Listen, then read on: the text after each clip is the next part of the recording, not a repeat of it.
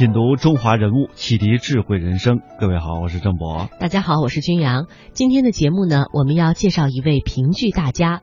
周恩来总理曾经说过：“三天不喝茶，不能不看《新凤霞》。”新凤霞这个名字在中国的戏曲界如雷贯耳。喜欢评剧的朋友一定知道刘巧儿这出戏。刘巧儿是新凤霞青年时代主演的一出在全国产生重大影响的剧目。刘巧儿公演即在一九五六年拍成电拍成电影之后呢，在全国放映之后，在全国呀就掀起了学唱刘巧儿的热潮。人们通过刘巧儿了解了评剧，通过刘巧儿知道了新凤霞。新凤霞的名字从此走进了千家万户。在这出戏中，新凤霞成功的塑造了刘巧儿的艺术形象，并创造了有其自己特点的评剧新派唱腔疙瘩腔。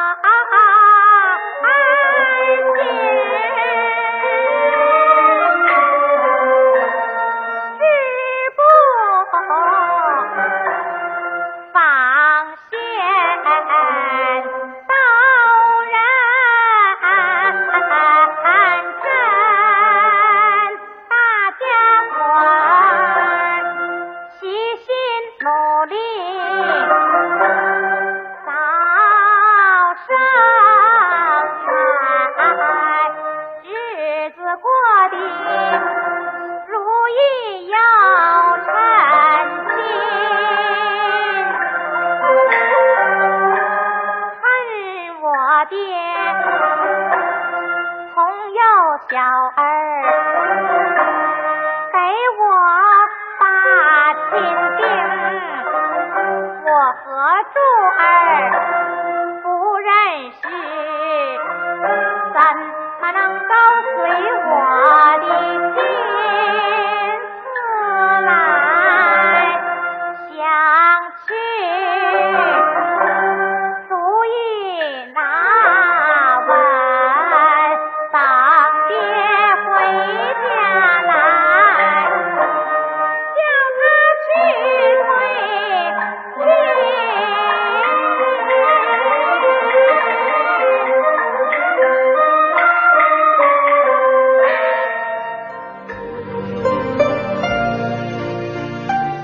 刚才我们听到的这个就是新凤霞所演唱的刘巧儿的片段。有一件事儿，新凤霞永远也忘不了。她发现这观众啊喜欢听她所创造的这个疙瘩腔，只要她一使这疙瘩腔，台下的掌声总是跟开了锅一样沸腾起来。有一天她演出特别卖力，一连使了五次疙瘩腔，这观观众呢简直就像疯了一样，使劲的喝彩。演出之后，正当她走出剧场之时，一位正在扫地的场务员叫了她一声。他当时很不好意思，因为每次都是他主动跟场务人员打招呼。于是他马上意识到自己是否有些得意忘形，哎，就道歉的说：“您忙呢，辛苦了。您看我今天唱的还行吗？”这显然他是希望听到夸奖之声。那位场务人员说：“啊，您这歌的腔真是唱绝了。”他一听，刚要表示谦虚，对方紧接着又是一句：“就是唱的太多了，新老板，再好的东西也不能这么卖啊。”您忘了，这意尽人缘散啊！新凤霞一听，好像是大梦初醒一般，向这场务人员深施一礼。事后他说：“要是没有服务员这句话，也许他还会以为观众一叫好就对了，这岂不知自己已经走入了歧途。”自此，他给自己立下了一个原则：一戏一招。戏戏有特色，戏戏不重复。新凤霞在表演当中追求完美，也不断的学习，提高自己的实力。她是个女高音，幼年的时候呢，她学过京剧，在咬字、演唱方面呢，打下了非常坚实的基础。以后又认真学习评剧前辈刘翠霞、白玉霜、艾莲君等人的唱腔。同时呢，也非常刻苦的去学习大鼓、梆子、坠子、琴书等的演唱技巧，不断的丰富自己的唱腔。他还努力的提高自己的文化修养。在盛嘉伦的帮助下，又练出了圆润纯净的中低音，达到了旋律华美、音区宽广、韵腔自如的境界。新凤霞与音乐工作者合作，创作了不少的新曲调、新版式，逐渐形成了自己的艺术风格。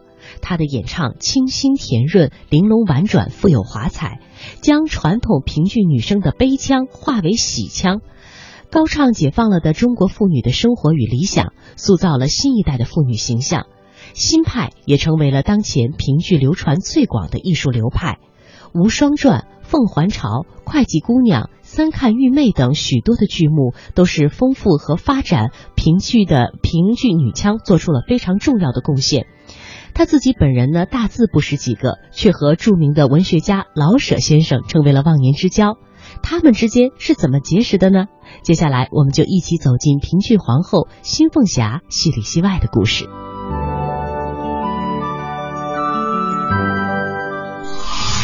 小孩我自幼儿许配赵家，我和她被誉为评剧皇后，她的戏深受周恩来总理的喜爱。总理曾经说：“三天不喝茶，不能不看新凤霞。”她幼年学戏，却敢打破陈规，推翻师傅的唱法。一般的小戏子，师傅一打就怕了。可是新凤霞却没有改，他大字不识几个，却和著名作家老舍结成忘年之交，一场不期而遇的相识。新凤霞的人生又将发生怎样的改变？新凤霞唱出了刘巧儿的心声，也唱出了自己的心声。评剧皇后新凤霞的戏里戏外。一九五零年的一天，刚刚从美国回国的著名作家老舍先生。走进了北京天桥附近的一个普通胡同，在一户人家面前，他停住了。当他看到窗台上和院子里的小桌上摆满了小人书时，他知道自己要找的人就在这儿。老舍先生要找的人是谁呢？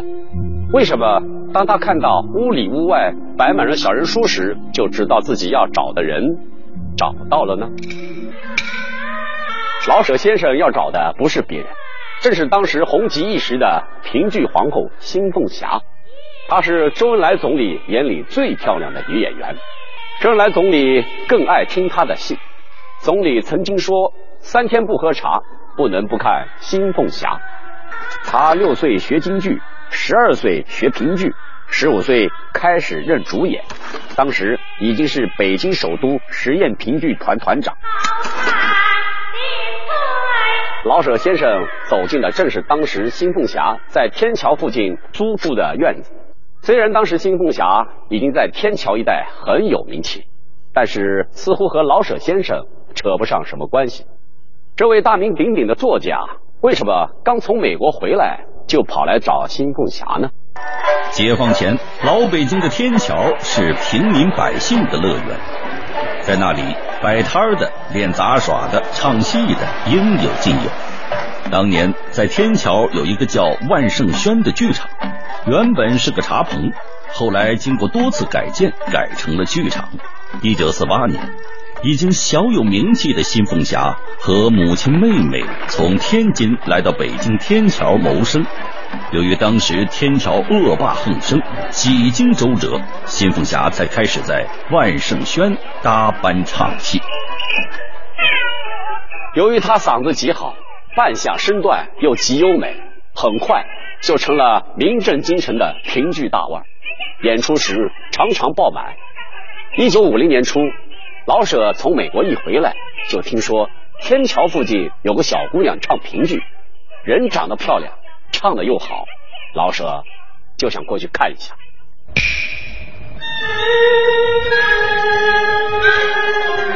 这一天，新凤霞已经扮好了妆，前台的锣鼓也响起来了。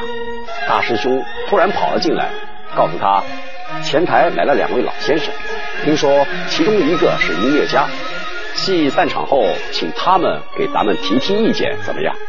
新凤霞很高兴，马上就答应了。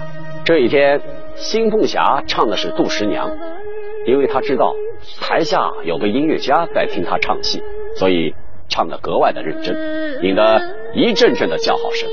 可是，她偷偷的看了一下台下两位穿西服的先生，发现他们很少鼓掌，还不时的指着台上低声议论，这使得他心里有些不高兴。戏散场之后，他对大师兄说：“他不想见他们，不用让他们到后台来。”可是从那以后，新凤霞发现这两位先生经常来听他唱戏，而且每次都很认真，这引起了他的好奇心。一天戏散场之后，新凤霞把这两位先生请到了后台，其中一位先生对新凤霞说：“我叫舒舍宇，人家都叫我老舍。”而另外一位则是唱夜半歌声的大音乐家盛嘉伦。交谈中，盛嘉伦在唱法上给新凤霞提了一些建议，而老舍则建议新凤霞能改编一些新剧来唱。就这样，新凤霞和老舍先生就结识了，也就有了节目开场时老舍先生亲自到新凤霞家去拜访的情景。那么，老舍先生。为什么看到屋里屋外的小人书就知道这是新凤霞的家呢？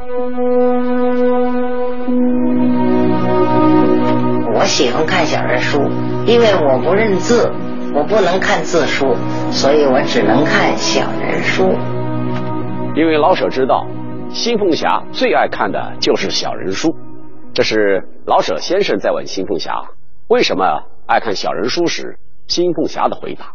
新凤霞出身贫寒，从小没有读过书，在旧社会不过是一名被人看不起的戏子。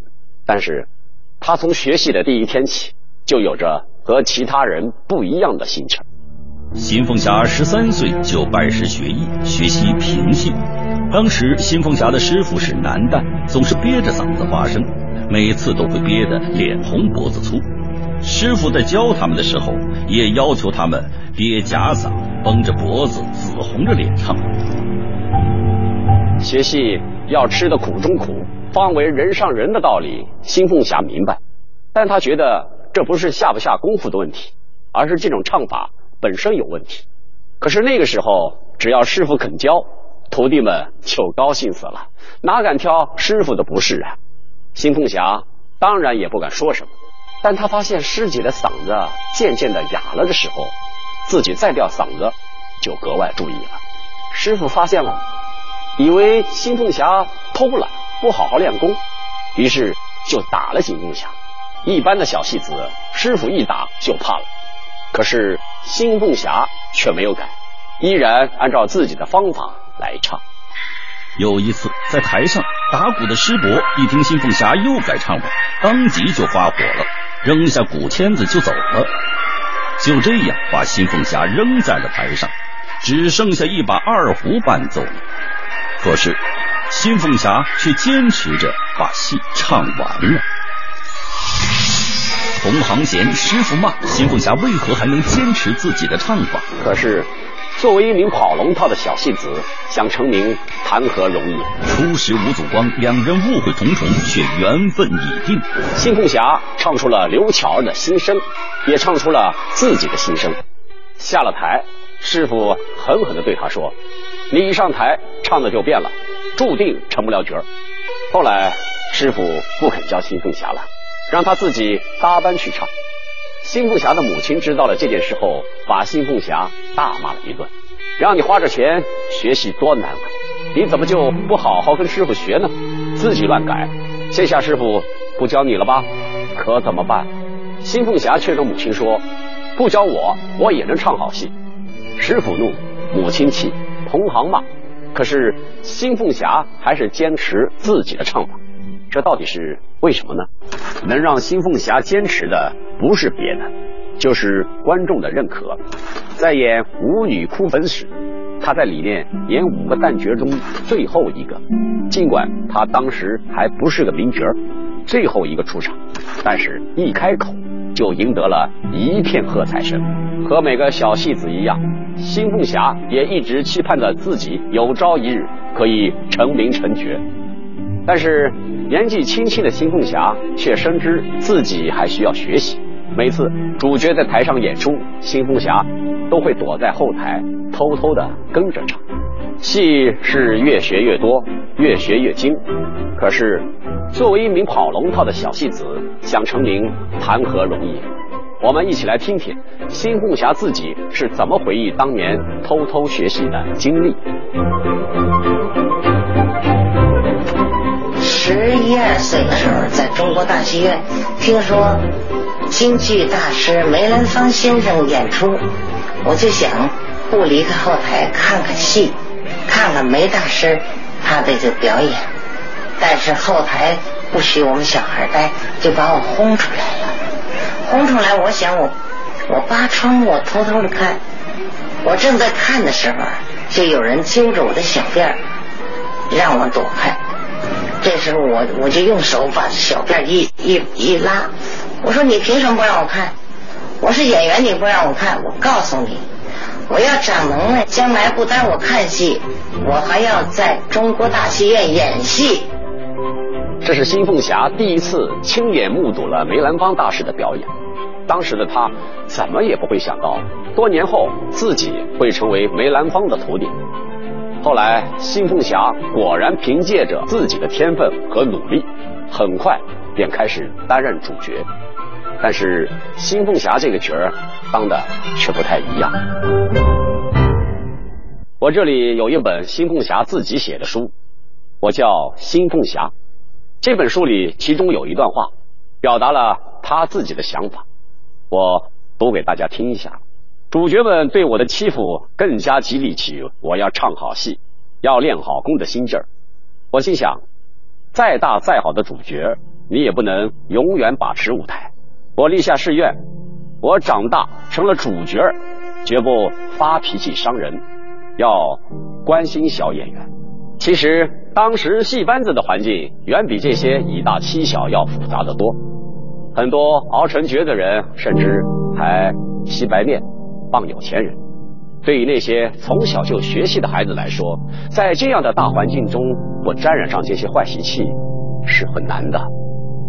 我们这里有一把精美的小茶壶，虽然年头不短了，但是我们依然可以看出这把茶壶的精美程度。茶壶的背面印有“开国”记忆，这是新凤霞的女儿无双。听说我们要录制新凤霞的节目，特地为我们提供的这把小茶壶是新凤霞在当年演出时应场用的。这根连接壶把和壶盖的绳，则是新凤霞自己拴上去的。在旧社会，这小茶壶可是身份的象征。只有名角才能拥有这么一把小茶壶，而且可以在舞台上有人伺候喝水润嗓。但很少有人知道，这把小茶壶对新凤霞来说却不是那么简单。就有一个男的，就给这个主演呢送了一个特别漂亮的一个壶。我妈妈那时候小姑娘啊就很羡慕，结果这个男的呢说。小胖子，我也送你一个吧。但是我妈妈就说这个这男的送我壶，这个好像不太好，这事儿我不能要。最后他没要这个壶。那么我家里呢，保存了一只壶，一个我妈妈当年印厂用过的，很可能就是我爸爸买来送给她的。尽管当年新凤霞很想拥有一把精美的小壶，但是她还是拒绝了，因为她知道这样的诱惑意味着什么。不仅如此，他还坚持不唱粉戏。什么是粉戏呢？说白了，就是一些不健康的戏曲。即便当时已经闹到被戏院辞退、无法维持生计的地步，新凤霞也坚决不唱粉戏。其实，新凤霞就是要争口气。在旧社会，戏子没什么社会地位，新凤霞就是不想被人瞧不起。一九四九年六月，新凤霞从天津来到北平。在天桥的万盛轩戏院唱戏，没想到他这一唱，很快就唱红了。小儿我自幼儿许配赵家，我和柱儿不认识，我怎能嫁他呀？一九五零年的春天，评剧刘巧儿在中南海怀仁堂演出，新凤霞一出场。甜美的唱腔和俏丽的形象赢得了观众的满堂喝彩。一九五六年，评剧《刘巧儿》被拍摄成电影。刘巧儿这部影片公映之后，风靡全国，新凤霞也成了家喻户晓的名字，被誉为评剧皇后。我生产又织布，绑棉花，我们学文化。他帮助我，我帮助他，这一对模范夫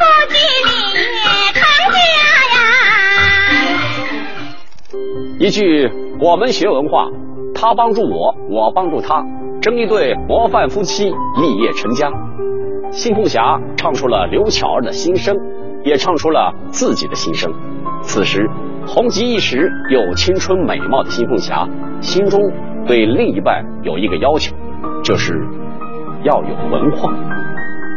一九五零年，在北京市文化局的一个会议上，一个年轻人在台上侃侃而谈，妙语连珠。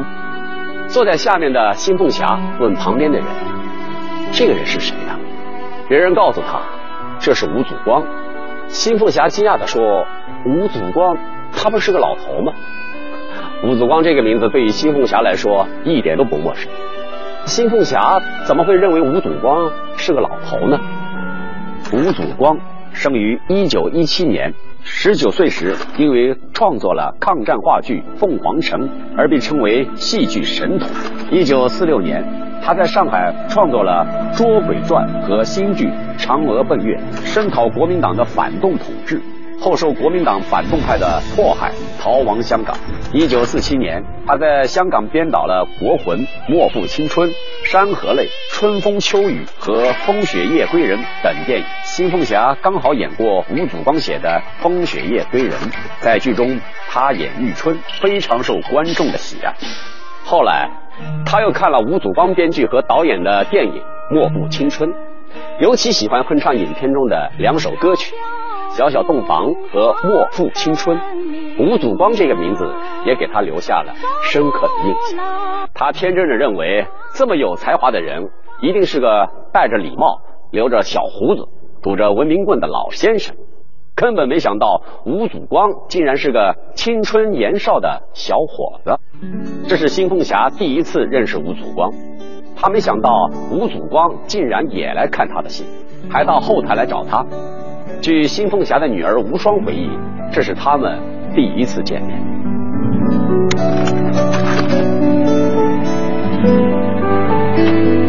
第一次见面是我爸爸去看我妈妈的演出，给一个杂志叫《新观察》写一篇专访。去了以后呢，我妈妈可能是正在化妆，坐在一个比较高的一个椅子上，然后我爸爸就自我介绍，就跟他讲说，我呢是要写您一篇专访的。然后我爸爸呢可能会觉得男人低头看着女人讲话不太礼貌，就蹲下来了。我妈妈对他印象特别深，嗯，看样子他对女人的这种态度啊，他过去从来没有感受过。两个人惺惺相惜，对彼此都有好感。于是，老舍就想为他们撮合一下。可是这之后，吴祖光却从来不主动联系新凤霞，只是偶尔过去看看新凤霞的戏，再也没有去过后台找她，似乎成了新凤霞剃头挑子一头热。怎么办呢？新凤霞抓住机会主动出击，她一定要学习刘巧儿中的一句台词：“当面锣，对面鼓。”和吴祖光把话说清楚，一个是大字不识的戏子出身，一个是文采出众的大编剧，身份悬殊的两人怎样才能最终走到一起？新凤霞有些急了，就跑去找老舍，可老舍却对新凤霞说：“凤霞，你要抓住机会，不能错过。你们用不着我再介绍了，双方都有基础。”就在新凤霞不知道该如何抓住机会的时候。机会来了，人物穿越时空，人生启迪智慧，人文润泽心灵，人性彰显力量。香港之声，中华人物，为你细数那些被历史记住的名字。